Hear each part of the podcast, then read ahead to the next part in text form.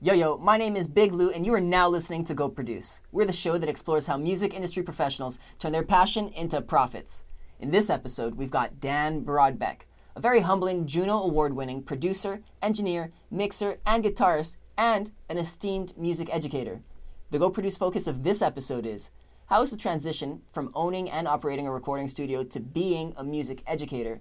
And what is the required mindset for success in this pursuit? If you are or have considered music school, or if you're curious what it's like to make award winning music, then this episode is for you.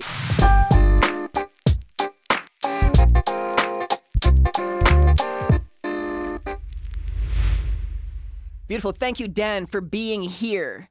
I want you to know that we do really appreciate your time, so let's go ahead and make the most of this and go, go, go, go, go produce.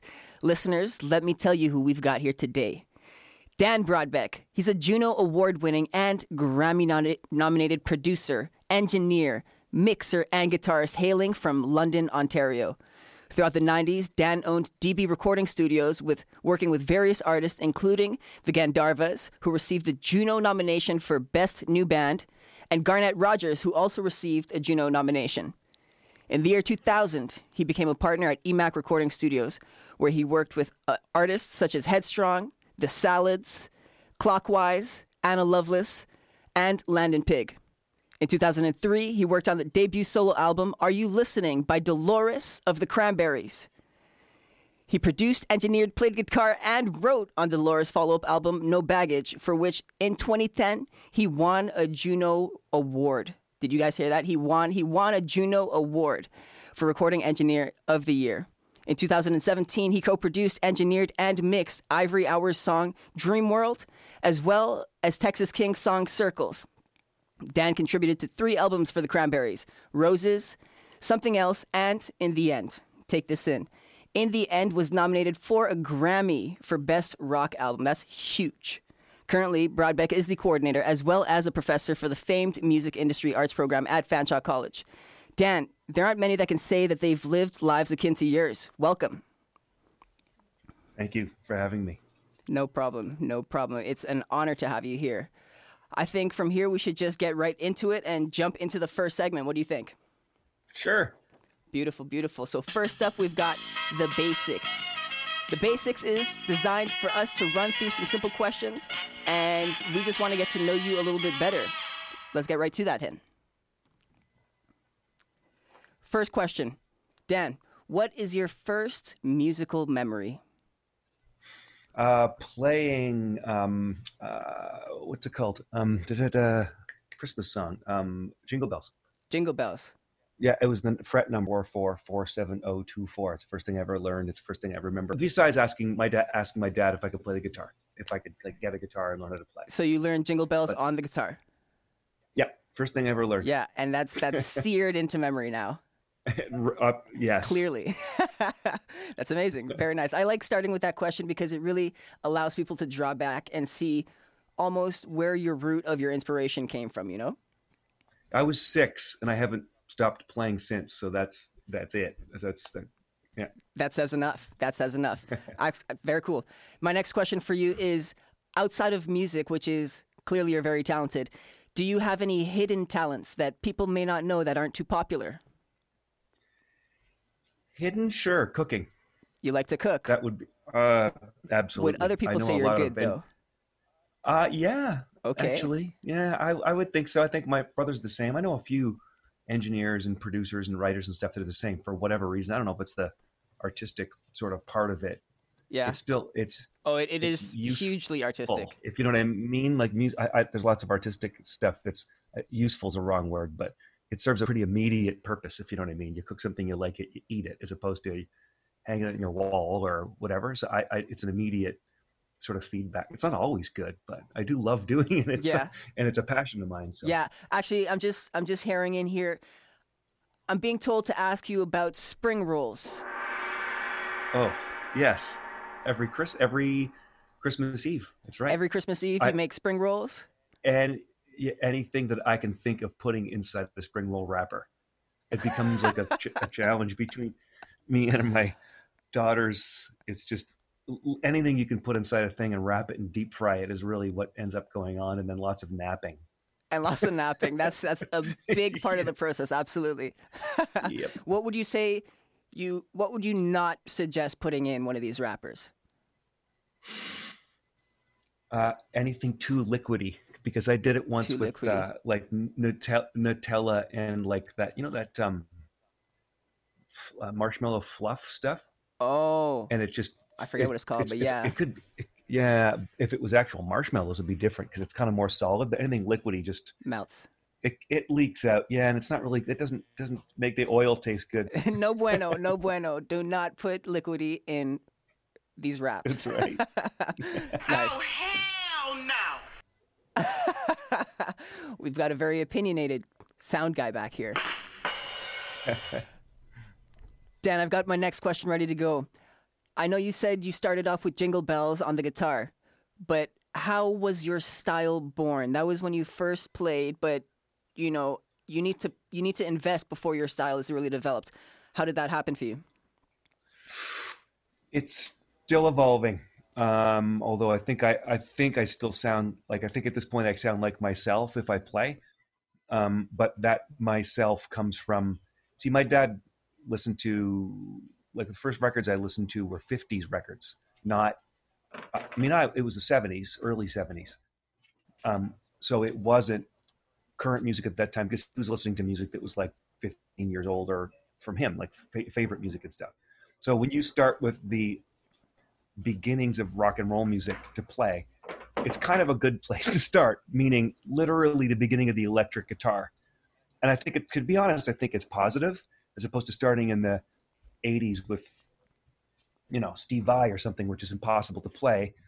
It was basically the ease of the ventures and like simple guitar music, but the beginnings of guitar music. Yeah. So You need that. that it's the roots of all modern guitar music. So from that point, then stuff like uh, Hendrix was a massive influence, um, and then getting into '80s was like Edge from U2, which is a completely simple, not even remotely the same, but uh, stylistically innovative, like Hendrix was, but not necessarily his playing wasn't the amazing part. So strangely, and then records like producers listening to albums and understanding that the guitar um, or any instrument you're playing is the, only as important as the song is so i don't care um, if i'm going to be flashy in a song if it makes if it supports the song supports the lyrics then so it's kind of evolved into it sounds like me now i play the guitar and i think oh crap that sounds just like me i mean i guess that's a good thing but you know i, I do play a lot of styles but yeah it, it's it's born out of pretty like rootsy stuff honestly Right. Right. No, I I totally understand that. And then at the same time I'd imagine that while you're working and practicing and developing your skill, you're gonna almost sway away from your style to understand your range. Yes? Oh, completely. Yeah. The same thing is with producing and engineering and stuff. If you only do stuff that you like, if you want to call it that, or you uh, you don't branch out to other stuff, it doesn't really do you any good. You're only going to be um, good at one little thing, and if the, the more influences you pull from, you'll end up pulling them into that thing that is you. Um, and the same with making records. So it, it's it's it's really important because I play in a lot of other people's stuff, and I don't want to sound like me. I've done that for years. Um, and I just play. I mean, I've, I've also played in a lot of records where they don't know that I played. To be completely honest, I just replaced somebody's parts, um, and I need to sound like that person, not me. And so it's actually really good because it it it it uh, you end up coming back to what you do. But it, in in the end, everybody does it. You mimic somebody, and then you kind of take what you took like from them, and then you turn it into your own right. thing. It's your own Songwriting, Yeah. yeah. Yeah. Very cool. Very cool. My next question for you in this segment is what can you do that you've never done before? What can I do that yeah, I've never? because what, you've got a long list of accomplishments here that I lost my breath while introducing you, Sue. So, is there something else that you can do that perhaps you've never, or that you haven't done yet, that you want to do? Obviously, there is a lot. that I want. There's a that I would want to do. You know, I no, I do what I wanted. I, I hate the sound. I, I you know just it's boring, but I'm pretty content in what I'm doing, and it's changing all the time. Like I, I the stuff I do at the school at Fanshawe is, I was teaching or uh, 12, 13 years ago, um, but it was part time, and I'm kind of moving. So I, I've been coordinating the program for four years. So that's I just finished my fourth year. So that's um that keeps me busy. Um, that's not as musical. It's that's more like organizational, and you're like a ambassador for the program, and you're. Uh, but I love it. So I, this is. Even that job's changing all the time, and responsibilities are changing. Music's I'm doing changing. I'm doing you know more stuff, um, more stuff in my basement, and not as much in a studio with people. Like that keeps changing anyway. So I'm actually pretty happy with what I'm doing, to be honest. That's awesome, though. I mean, Yeah. Why would you not want to be happy? That sounds like you've achieved yeah. it. And everybody's got their own version of that, so it's Yeah, absolutely. Absolutely. You touched on your career at Fanshawe and how you started there 12 years ago, but part time. Did that make the transition a little bit easier for you? Starting part time and then doing all of what you do now there? Oh yeah, because I didn't expect to do that. I was asked to do it like three days before school started in 2007. What? um, yeah, they didn't. Uh, somebody that was going to teach the course, um, Jack Richardson, famous Jack Richardson, had just retired, and um, it didn't work out with the person they were going to rec- they, that was going to do it the job, the first year production job. So they asked me, and I was like, uh, okay, because it was only a couple days a week, and I was it was in London. I'm in London, so I kind of just rescheduled stuff and and figured two days a week that's going to be easy, and I did it. But within a month or so, I loved it. So um, it's the job I'm doing now is not like a full time job at that at, at a school. Like that's not an easy job to get. So it's not like I just went, oh, I'd love to do this full time. How about now? Things had to fall into place. It's not. That's like a unicorn. That job. It does. It, it's a full time professor job and everything. It's a really great place to work, and it's the discipline that I am really passionate about. It also allows me headspace wise and time wise to also still do what I do. So even though I'm full time, so yeah, it made it easy, but it also made it like uh, I, if somebody would have said, "Hey, do you want a full time job teaching in 2007?" I would have said no, um, because I I didn't know I was going to like it. I just did it because I was like, yeah, sure. It's like a few months, and if I don't like it, I just won't do it again. And I loved it as much as I as I like making records. So if I if That's I love it, why not do it? Uh, yeah, and they're course. paying me, and I love it. Why would I not do that? That's what jobs are for. If you can find one of those, you know. Yeah, and it complements what you're doing, like you said. Absolutely, go for it. Yeah. Beautiful, beautiful. My last question for this this segment, a little bit deep, um, but I like to ask it. What does your creative process look like? It couldn't be more. It couldn't. I, I couldn't just. I can't describe it Okay. because it couldn't be more kind of. If you want to call it organic, I know if you're sitting here in a room I'm sitting in with all this equipment, you can't see it this way. It's the other way around. You'll see the gear and stuff, but that's not that impressive. Computers. I. I'm quite impressed, I Um, must say. but but sometimes it's just a drum beat and I'm you're just playing along. Sometimes it's if I'm writing with somebody, which I often can do online, which I, uh, I do with a couple of artists online a lot, way before um, quarantine, um, and uh, just because of the distance. And um, sometimes it's like, oh, I'm feeling this. Oh, okay. Uh, how about this chord or how about this? And it honestly, the song part takes now 20 minutes like it's not that because i don't write lyrics so i think that's one of the things that really really takes way more time to me and i, I envy people that do it well. Um, if somebody's got lyrics ready or they've got an idea for a lyric like when i worked with dolores from the cranberries um, it was it got down to the point where she'd just play a chord or two and i'd be at her house and she'd just play a chord and say um, I'm not- what are you thinking? Is it is this a rock song? Is this like a and she'd be like i don't know whatever you feel and she'd leave. And i it was like a chord and maybe three notes of a melody sometimes a melody sometimes a lyric but often nothing. And she'd leave for go for a jog and I, by the time she came back i was expected to have a song written and recorded a demo. But so it, it's like my in- inspiration or whatever you want to call it is almost like an episode of chopped on the food network where it's literally like a bunch of stuff stuck together and I'm going, uh, um, and just trying to put stuff together. And it's a, it's almost like a challenge, but I love that. I, I, I like that better than something thought out. Right. It's not step by step process. Never, Huh. ever. And it's people find it odd if they go to work with me, even as a producer, that I would want tempo, key, arrangement basically started. Besides, and if and somebody can actually play well. So if I ask them to play something that they're not playing, they can do it. Otherwise, I just don't work with them. So it it no, it's just true. If you can't play, what the hell am I there for?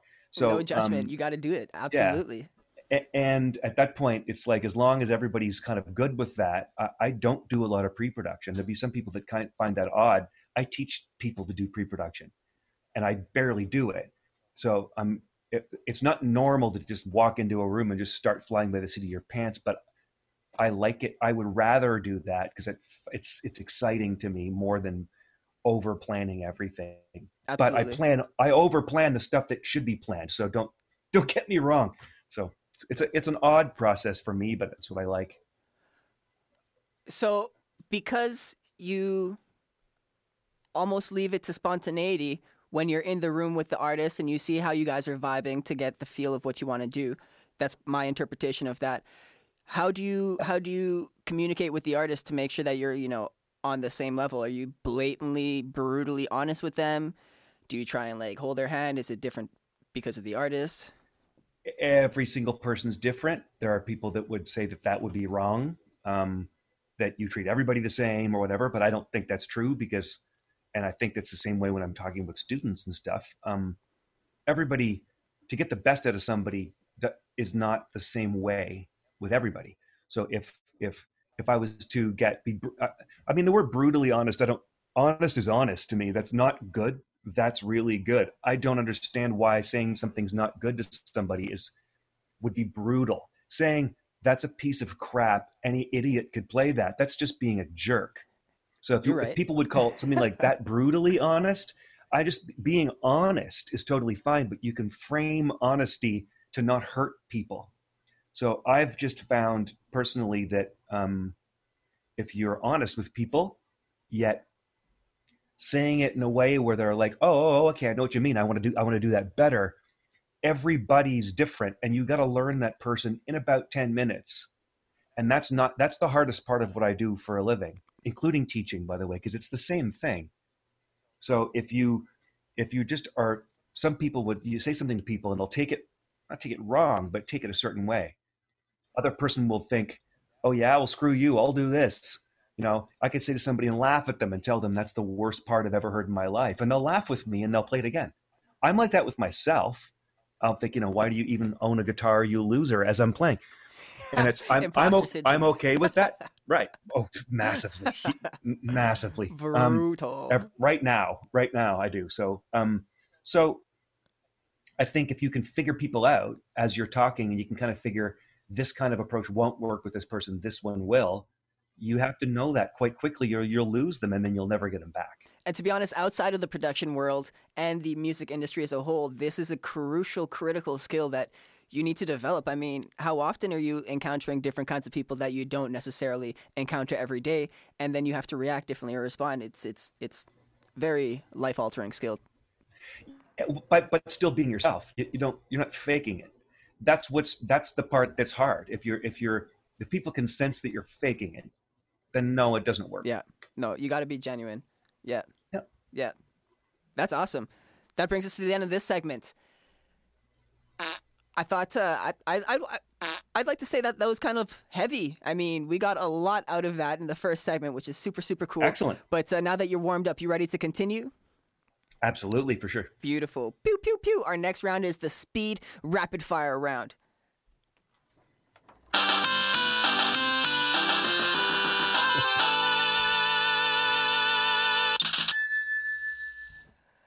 All right, all right, all right. So the rapid fire question round is designed to be answered quickly. We ask you to either say yes, no, this, that, or neither. Do not try and justify any of the responses during the event. You have the opportunity to do so afterwards. Cool? Any questions? Not No. all. Right, let me get ready here. And three, two, one, go. Yes or no? yes Toilet paper, over or under? oh uh, under Are you in or out? i don't even know what that means Neither. Cool, noted. Are you hungry? It's Time for pizza or a burrito? Burrito, You trying to live the life of luxury or the life of leisure? leisure, Is it better loud or is it better soft? soft, Do you prefer day events or night events? oh, night events. Night events. Does your birthday always happen on the same day? No, Nope. No? yes. yes, of course. Day of the week, I was thinking. So Yeah, it's confusing. the same date, yes. Yes. Dine-in or delivery? Delivery. Do you think you look like Mr. Incredible? No. No. Up or down? Up. Were you nervous on stage at the Junos? No, I was drunk. Can a tiger be your pet? No. You prefer pancakes or crepes? Pancakes. We just spoke about this. Do you ever feel imposter syndrome? Uh, yes, all the time. yes. Giving back is gratifying. Yes or no? I missed the question. Sorry. Giving back is gratifying. Oh, yes. Is the water wet? Yes. Is weird or normal better? Weird. Are you itching to get back onto the stage once we can? Yes. After this, would you like to enjoy a glass of wine? Yes. Yes. I, I think I might treat myself to one too. But that brings us to the end of the segment. Is there anything you'd like to clarify? No, that was pretty clear. Yeah, nice and easy, quick and go. Yeah. Yeah. All right, all right, Dan. Next up, we've got the What's Yo Take segment. Bow, bow, bow. In What's Your Take, I will provide you with up to five quotes, statements, topics, or ideas, and we ask you to only share your opinion. Does that make sense? Sure. Good to go. Yes. Good to go. We're, we're, we're flowing nicely. My first one is How has the music industry changed since the 90s? Has it changed for the better, for the worse, or perhaps a bit of both? Specifically in Uh, London. A bit of both. Okay. Worse, or specifically in London, that's a tough one. But uh, in fact, it might be back to kind of the way it was more in the early 90s around London, because there was a pretty cool scene in London um, with a lot of young bands. Uh, you mentioned in the opening the Gandharvas, who was up for Best New Artist at the Junos and stuff. And I was like 26 years old when I produced that record, and they were like 22 or something like that. So it was that was a but there was a lot of cool things going on and there's a lot of neat things going on around the world at that time musically. Um, late 90s into the 2000s obviously nobody knows what the hell's going on with the music indu- industry. So um, calling it dead or um, well i guess that industry the record industry might be. Um, and i think now people kind of starting to kind of figure out what's going on and there's a really cool scene in london and i have to say a lot of it's to do with the MIA program at Fanshawe because there's a lot of people that come together, start bands, and like yearly, and then so there's a turnover almost. Um, and you also mentioned um, Ivory Hours and Texas King and stuff, and those were the first London bands I had worked with in about 15 years. I, I just not that I didn't want to, I was just working with other people, and I don't know, people think you're you're you're, you're uh, too expensive or something if you're working with these labels and all that kind of stuff.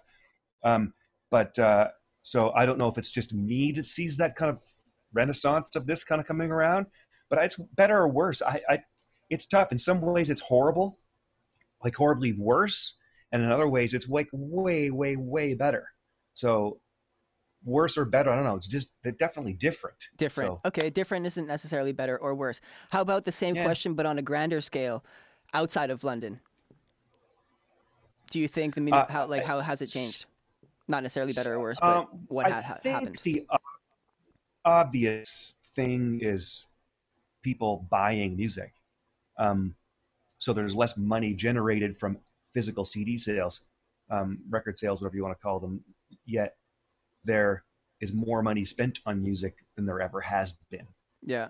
There's massive revenue in the music industry. It's the record industry itself that's different. So when you look back 25 years ago, people used to tour um, and not make money on the tour. It cost a lot of money to tour, so they would make money on the record, but you were you were touring to promote the record, and now you make a record to to promote your tour because you're just str- yeah true. You're, Yeah. you're just you're just streaming it. So Yeah. large large artists are making they're making good money. Don't get me wrong in streaming because you can if you're if you're Taylor Swift, you're making good money streaming. Um, but it's not like the money it used to be. Yet there's a lot of money. There's just different revenue streams, so it makes you just be a little bit less.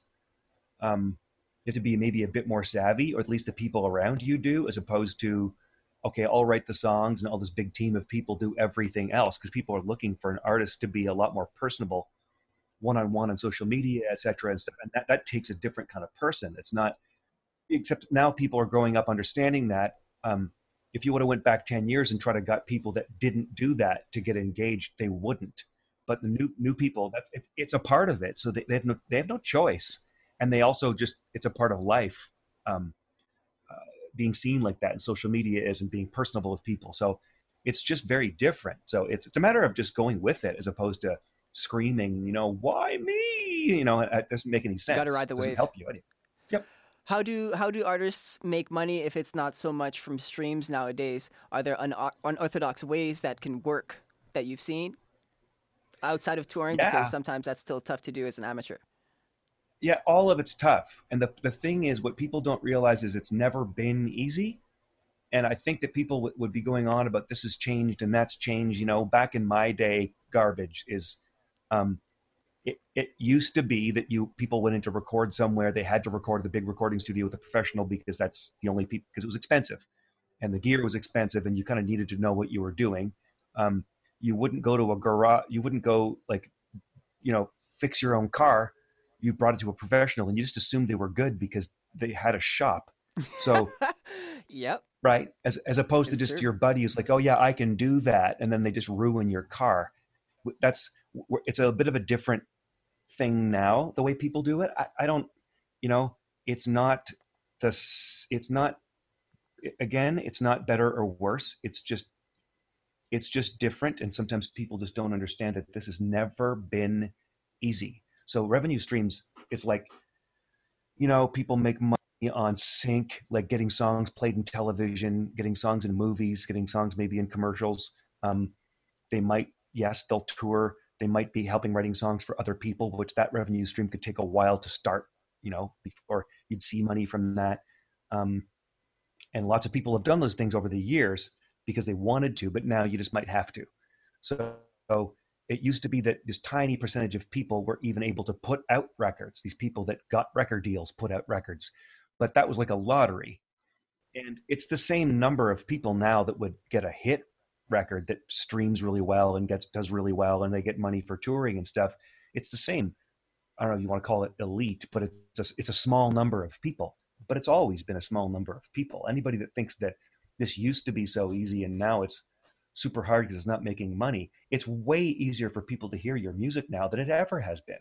And so really really strong music mixed with some kind of engagement you know something else something you know sometimes people are really good on instagram and they'll take you kind of into their lives into the creative process and a lot of people interested so um, i think it's the tools are there for everybody it just doesn't mean that anybody can do it just because the tools are there Ain't Does that that, the sense? truth? Yep. Yeah. Yep. And sometimes, from an amateur in the industry, I'm speaking about myself, it can be overwhelming when you see so many tools. Because you're like, where do I even Yes. start? Do I do this? Do I invest in that? Should I even consider listening to this person? But it's part of the process, and each individual s- person will have their own unique story. So it's it's very Yes. cool. Awesome. All right. Next question. You've produced, you've engineered, and you've mixed a wide range of successful albums and songs over the years. What is successful to you for a song or an album? Like, how? Would, Oh, why would you call it successful?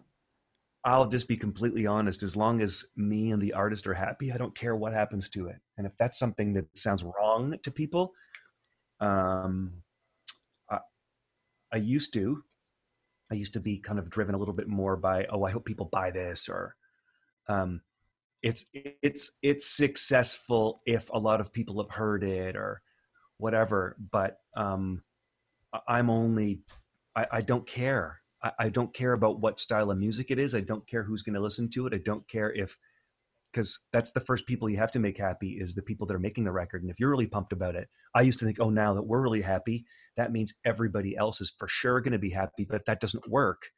And if you start thinking, I'm not really happy about this, but I'm going to make this record so somebody else likes it because this is what people are doing these days, you're already finished. Nobody likes those records because they suck.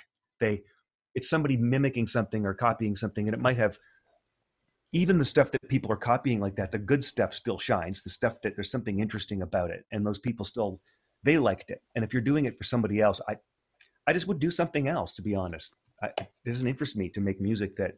So as long as I'm happy, it's successful, and, and that's that's different for me.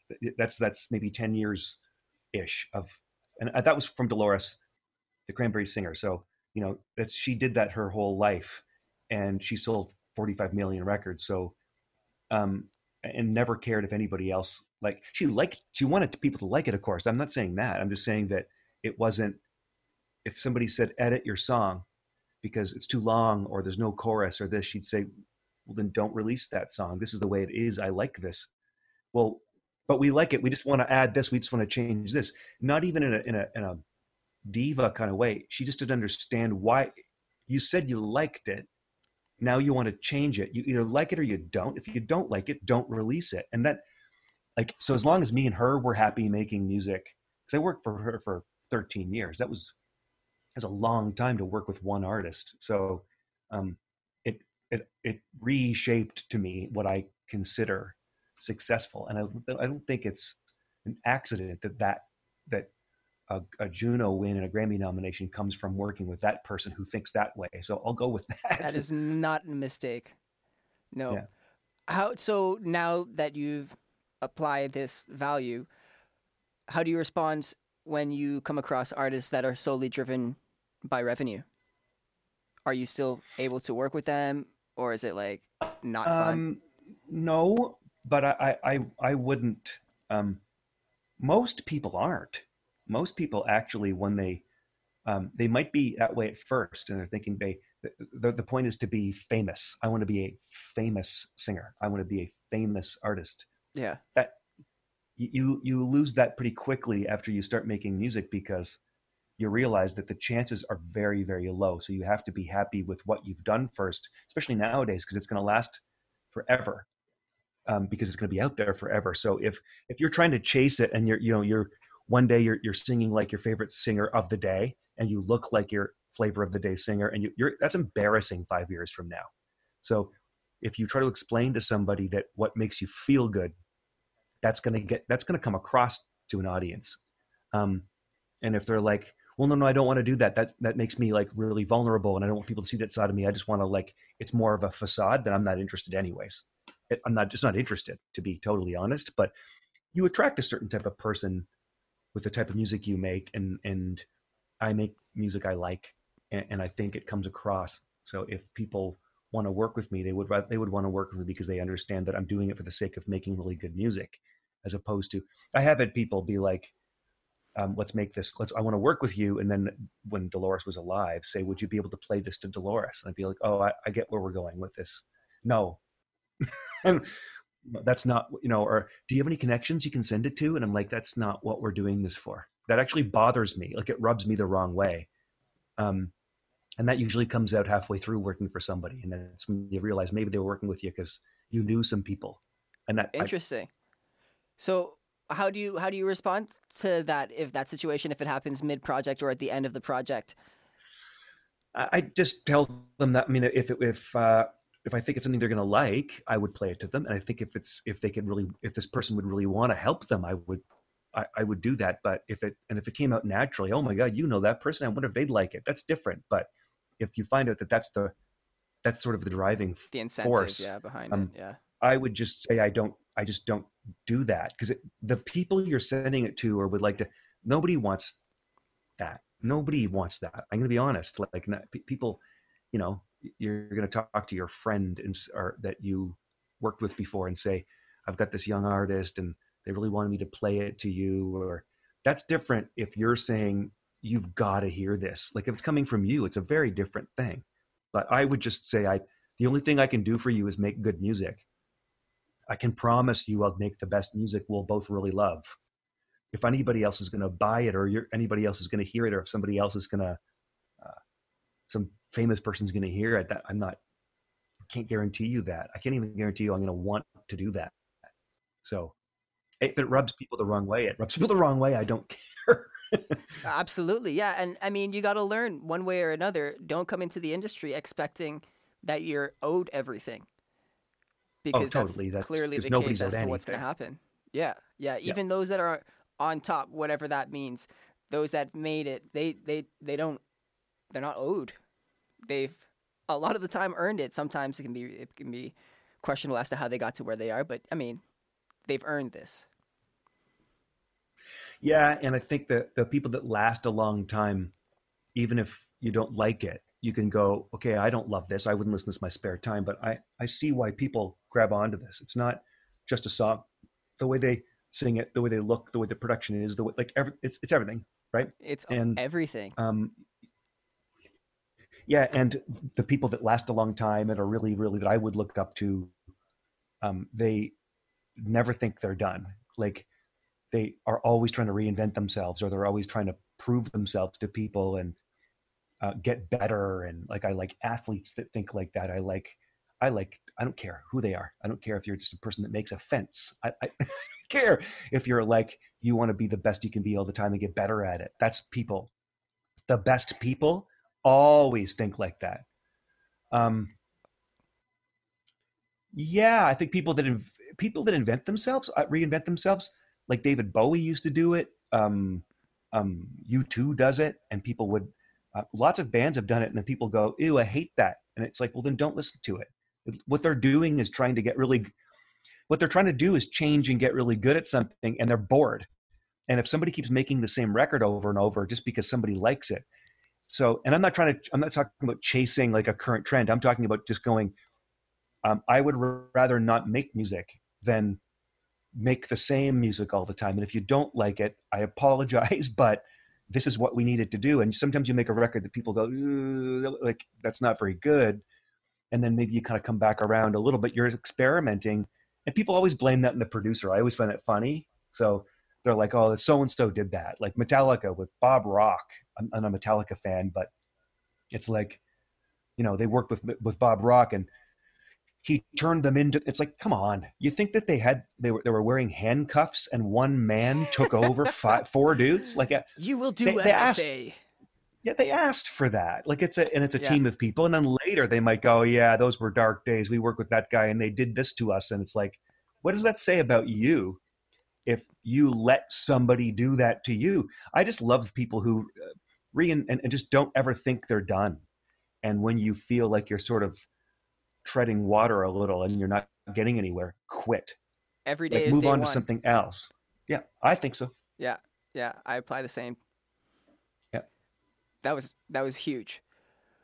This one is more designed for your education background.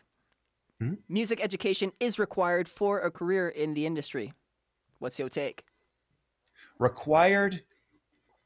No, I barely had any. So I I I think it helps though, and I think in navigating today's music industry, which is is way way different, there isn't one way. Um, I think the things you learn are um, like I, we all do this, the faculty. So I'm saying me, but I mean everybody that I work with. Um, you're we've made a lot of mistakes.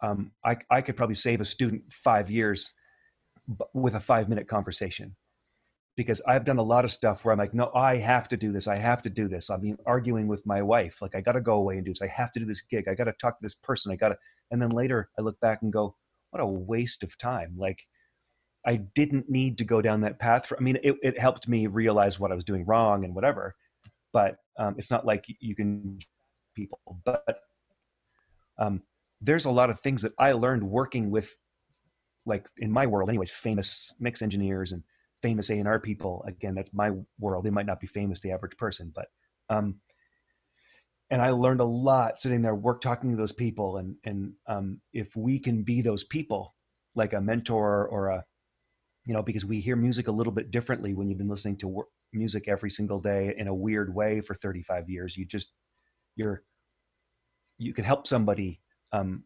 bypass some stuff or or a different way of looking at it and say that's that's not working. And I'm not trying to be rude. It's just that that's and if they're open to it and you're and, and i'm always open to people's suggestions too um, I I think the mentorship and all that kind of stuff. That's the big one of the biggest parts of the education. It's not just this button does this or this note does this. That you can learn that online, right? It's the other stuff that goes along with it, and the mentorship and and the one-on-one stuff with people that is very difficult to get um, on a, by reading something.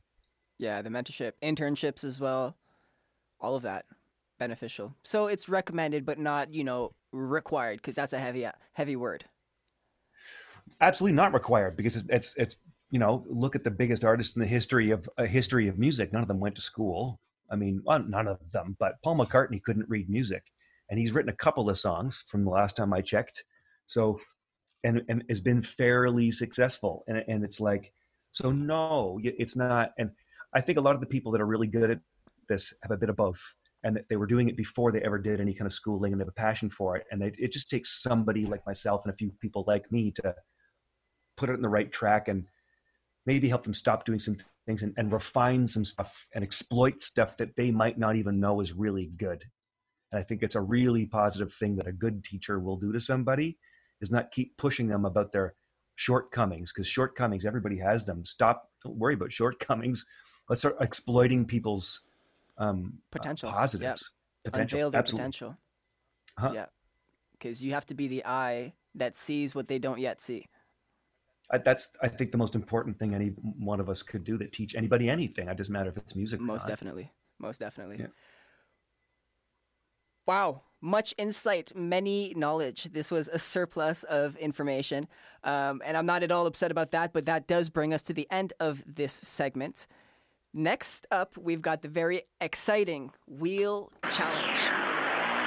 Yeah, yeah. Wheel Challenge.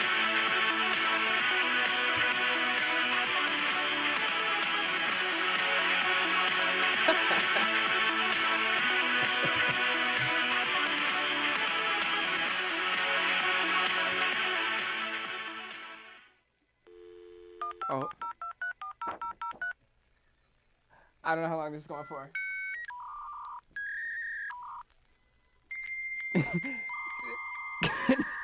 is that good to go?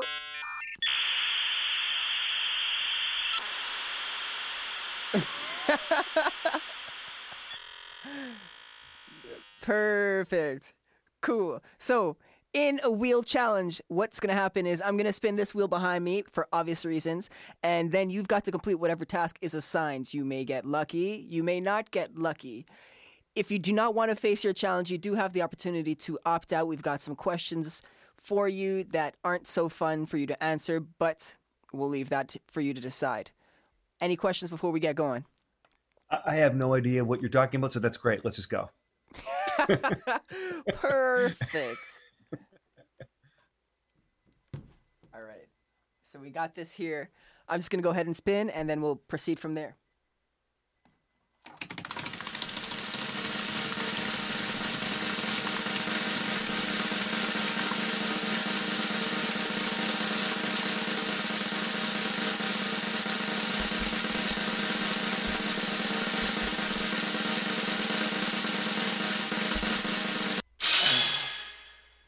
We've got phone a friend are you on your phone, actually? Um, yeah. Are you willing to call a friend and sing to them right now? and if I don't? if you don't, you've got to answer an not so fun question. Actually, actually, you know uh, what? We haven't that one's not so great right now, but let's do another one. This one's one of my favorites. This one is called Draw Something there's a catch. You cannot look at what you're drawing, and you've only got 10 seconds to draw. All right. That cool? All right. I've got the list Yep. of items for you to draw, so you don't have to think about them. They're kind of easy. I'm ready when you are. Good to go? I'm ready. Okay. Oh yeah. So the first one, remember, no looking down. The first one, you got 10 Yep. seconds on the clock, and I will count down for you, is a tennis racket. Go ahead. Draw a tennis racket. It's three, two. You done? That is not bad at all. It's not terrible. able to it's a that. little or a turkey leg. I'm not totally sure, but it's it you know it's fine. we get we'll give you the go. The guys in the back give you the go ahead. Beautiful. Next up, let's see if you can draw this. Ready? Your next task is to draw planet Earth. Three, two, one, go. This is going to be terrible. That's five seconds. Three, two, done. let's see what you got. I have no idea what that is. Hold on. Grumpy Sound Guy, what you think? What you think? Oof, no bueno. Get out of here. All right, Yeah, so it's pretty- 1 1. It's pretty bad. It's pretty tough. I mean, I haven't tried this challenge yet. I don't think I'd be doing too well, but you've got one opportunity to redeem yourself because you you won one, you lost one. You ready for the last round? All right. Okay, so the oh, last yeah. item for you to draw. Three, two, one is a light bulb. Go. A light bulb. It's going to look a lot like that friggin' tennis racket. Three, two, one, and that's time. Angry Sound Guy, what do you think? Is it too similar to the tennis racket or is it a light bulb? Woo! We got a winner. We got a winner. You made it this round. You survived. Not too many people survived that, but you did well. Well, I will. I will have you know, in in eleventh grade, because I, I I all I've ever done is play guitar and then draw and paint. Those are the two. I, I was I was an artist, and um, I uh, had something in a gallery in, in London, and it. I thought, oh, it's got to be this particular piece. It's got to be this because I was so proud of this particular. They were like, I said, which one is it? And there was a. We had to look at the model and never look and never take your pencil off the uh, paper and never look at the paper and just do it all in one line by looking at the person which it was a strange mess like nothing made any sense but uh, so they liked it and i was like uh, out of all the things i did that i thought i really liked that stupid piece of crap that i did when i'm not looking at the paper was the thing that ended up in this stupid gallery That's hilarious. That's wild. But that's how it works sometimes. You never know. Someone sees some kind of beauty or something that means something to them, and there it is. There it is. Now, before we move on, I do want to give you the opportunity to still phone a friend if you are interested. i'm not, Not interested. fair enough. Fair enough. We had to ask. We had to ask. That concludes this segment. It's a wheel challenge. Oof. Tell us how you really feel, Grumpy Sound Guy. Come on. Our last segment of the show is called Clear the Air. Poo, poo, poo. What we want from this is for you to be honest about challenges, about common issues within the industry. We want others to become better, and we want them to avoid unnecessary hurdles. We do realize hurdles are challenges that are required, but the unnecessary ones, like you're talking about, expediting someone's learning process is always great. So that's what we're going to do here. Cool, cool, cool. oh yeah First question here What strategies do you apply to achieve success? Oh, strategies. Six. I don't even know. I I just do. I honestly just do. Okay, sure, it's a strategy. Um, if I'm going to do something, I want to do it. Um, first of all, the best I can do it, um, and I'm hoping that's also better than anybody else can do it. I'm just be totally honest. I, and if if if it's not, that's fine because it's the best I can do. But I think it's important to make yourself indispensable to people. And that is a strategy. And that's the only one I can think of that I actually have. And that would be I know I did that with Dolores. And it wasn't like conniving. I, I honestly just, I, I loved the work and I wanted to continue to do it. So I needed her to need me, not need somebody like me. And she did sometimes use somebody like me, and it didn't work out. So I do that at the school. I've done that in bands. I'm, I've done it when you know even as a kid. So start making yourself so they need you, and that's the people that I've worked with that are assistant engineers, etc. When I used to own studios, that I would want there. The people that I think, oh, I better. They have to be here when I'm here, and if they can do that, they they've done something. I mean, also know that they won't be with you long because they're, they're good at what they do, but making yourself so because because getting it getting a gig is really hard but keeping one i think is even harder and um, it's really important to be they need you and um, sometimes it feels like I, am I'm, I'm lying like it's a bit of imposter syndrome like we went back to before um, it's like oh you know you're doing all this work to make it and like do you feel like am, am i being dishonest by doing that am i but no you're just doing really good work but i honestly think that you that's that's a, it's really important because lots of people want to do response. what I do, right? Yeah, yeah, and as soon as you stop, someone's gunning for it. So absolutely, absolutely, you got to give your best, and you cannot. Do you ever feel almost being embarrassed by doing your best? Were you ever nervous about that? What do you think about that? Constantly, yeah, every day, yeah, yeah, yeah. Honestly, constantly because as much as I think as I'm doing it, oh my God, this is great, this is amazing, this is great, because I'm the only one here, for example. But then when I send something off to somebody to listen to, or I honestly believe they'll generally come back with, uh, that's no good, this has to change, that's no good, you need to change this. This is, I'm honestly sometimes sort of surprised when somebody's like, that's really great, thank you so much, I love it. Um, and there, it usually comes with a couple of comments like change this or change that um, playing a guitar part, writing a little bit. Yes, there are times, believe me, where you just know it's great, and so do they, and it's okay to go, "This is unbelievably great," and I did it. It's fine. That's okay, because sometimes you just kind of know. There's that feeling that's like, "Oh, listen to this," but Jen, but that fades. By the way, I'm honestly constantly think, "Why am I here?" every time I'm ever asked to do anything. Like, why the hell are you wanting to talk to me? I'm not joking. It's the same thing. So, putting out your, you put out your best, you do all the stuff, and I'm like, sort of a little embarrassed by it. Yeah, like a little bit like, wow, this is all I could pull off. And somebody's like, wow, that was so good. I'm like, really? Like, honestly, I, it's. I think that's important, though. You know, it's humbling. Personally. It's humbling to hear. Yeah, absolutely. Yeah, very cool. Very cool my next question that we want to clear the air with is why did you move from owning and operating recording studios to actually becoming a music educator? I know you said you you kind of just tried it out and you saw you liked it, but what is it that you like truly captured you?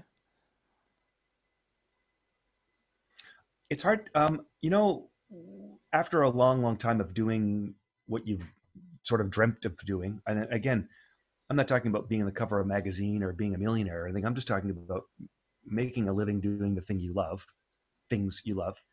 Um, and ne- I never stopped to think, oh, I would teach other people, whatever. But then when you go to do it, because um, I'd done some little, little like guest lecture type deals before, and that was kind of like, wow, this is this is kind of neat. But this was an hour, not every day, you know, for eight months a year. Um, when I was given that opportunity and you realize that all I was doing was talking about the thing I love, talking about all this stuff I've talked about constantly. I talk about with musicians. People were hungry to hear it. People want like, right. and it, it was like very satisfying to me. Again, just as much of gratification making a record and playing a guitar part or making a mix people love than teaching a class and having you can tell when somebody's into it. I'm you, they come up and talk to you more later. They'll, they'll say like, "Wow, that was great." If people clap at the end of a class, or whatever, it's not it's like, "Wow, that, that makes me feel good about myself." It's just like, um, I wish I had people like that, a little, a few more of them when I started doing this. And it's like, okay, this is, and I'm not, you know, it's not just me. I just mean people in my position and people I work with that have done a lot of stuff and significant. And it, it just yes, it feels like it, it. I can't describe it because I just start doing it. It felt like completely normal to me.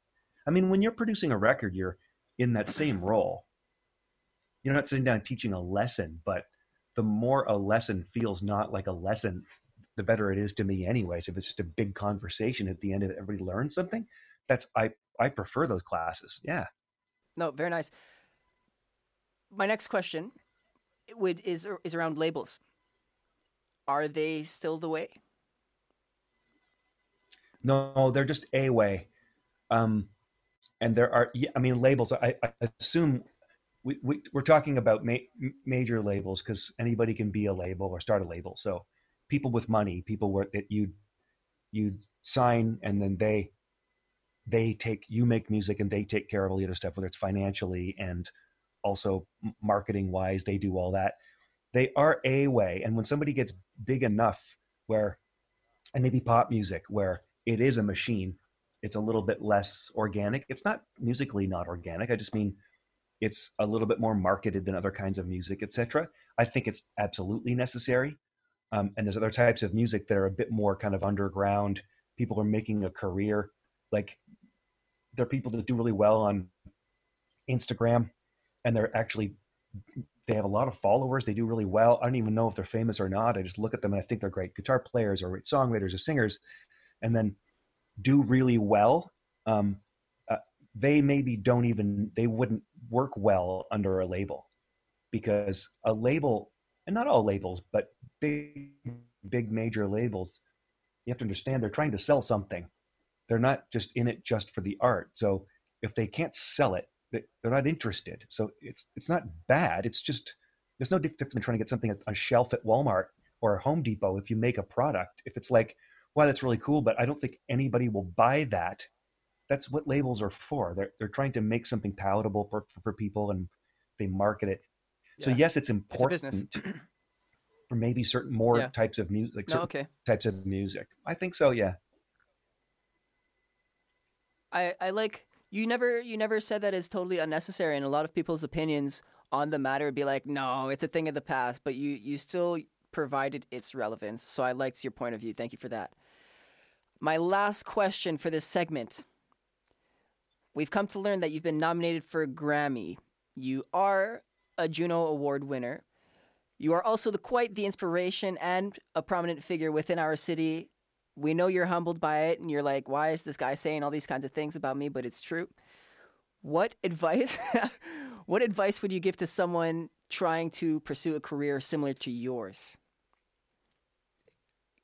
Doing, being in the field, producing, living it up, and then transitioning into giving back even more.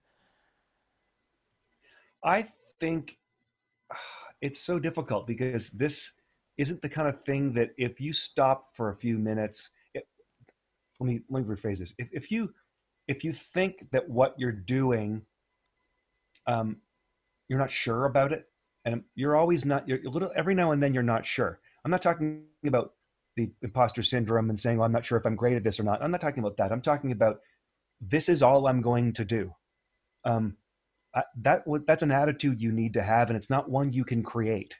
You can't go.